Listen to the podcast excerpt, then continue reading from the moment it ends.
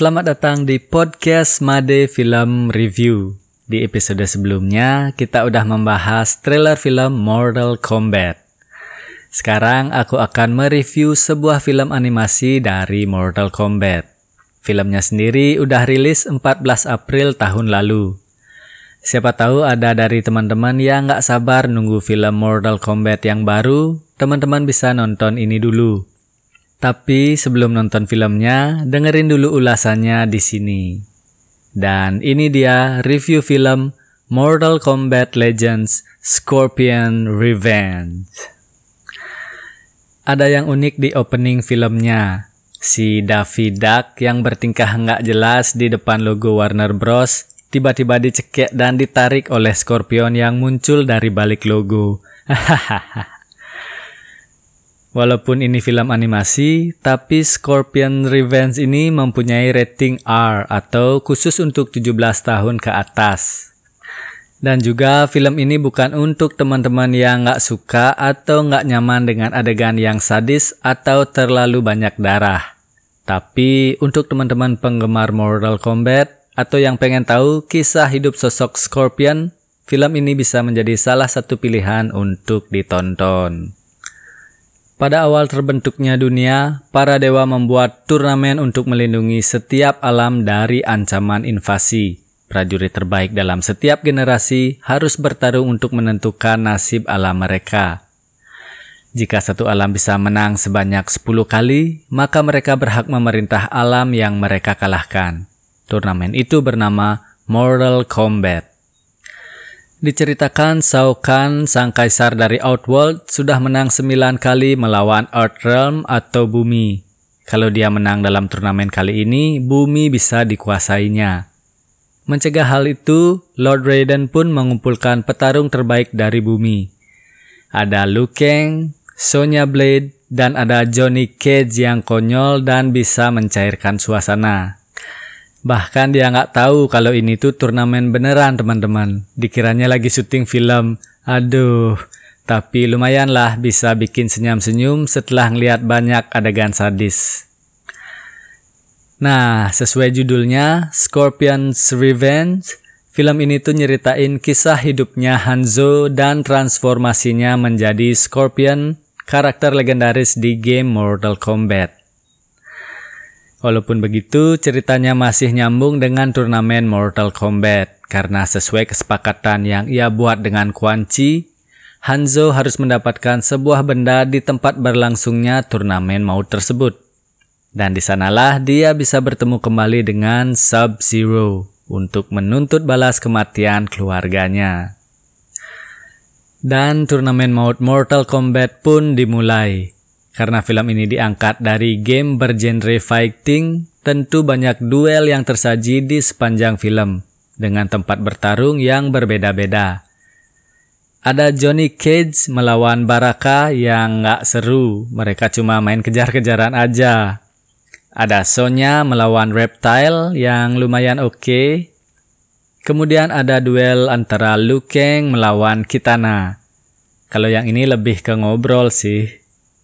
Tapi duel Liu Kang melawan Goro lah yang paling seru di antara turnamen kali ini teman-teman. Dan tentu aja Hanzo atau Scorpion dapat porsi terbanyak. Dia melawan puluhan pasukan Lin Kuei, pasukan Netherrealm, pasukan tentara bayaran Black Dragon, dan yang paling aku nantikan adalah duelnya melawan Sub-Zero. Scorpion dengan pedang dan kunainya, sedangkan Sub-Zero dengan jurus-jurus esnya. Tersaji dalam sebuah pertarungan seru dan emosional dengan gerakan-gerakan cepat. Epic banget deh pokoknya. Dan duel yang terbaik, tersengit dan terbrutal adalah Scorpion versus Quan Chi, yang juga menjadi duel pamungkas di film Scorpion's Revenge ini. Adegan favoritku di film ini adalah saat Hanzo melawan Sub-Zero dan pasukan Lin Kuei-nya. Mengharukan, emosional, sadis semua campur jadi satu. Building the tense-nya juga bagus banget, terutama pas Hanzo mendapati istrinya tewas. Diliatin dulu tangan istrinya, pindah ke anaknya yang lagi nangis, kemudian zooming ke wajahnya Hanzo dan boom dia lalu membantai pasukan Lin Kuei.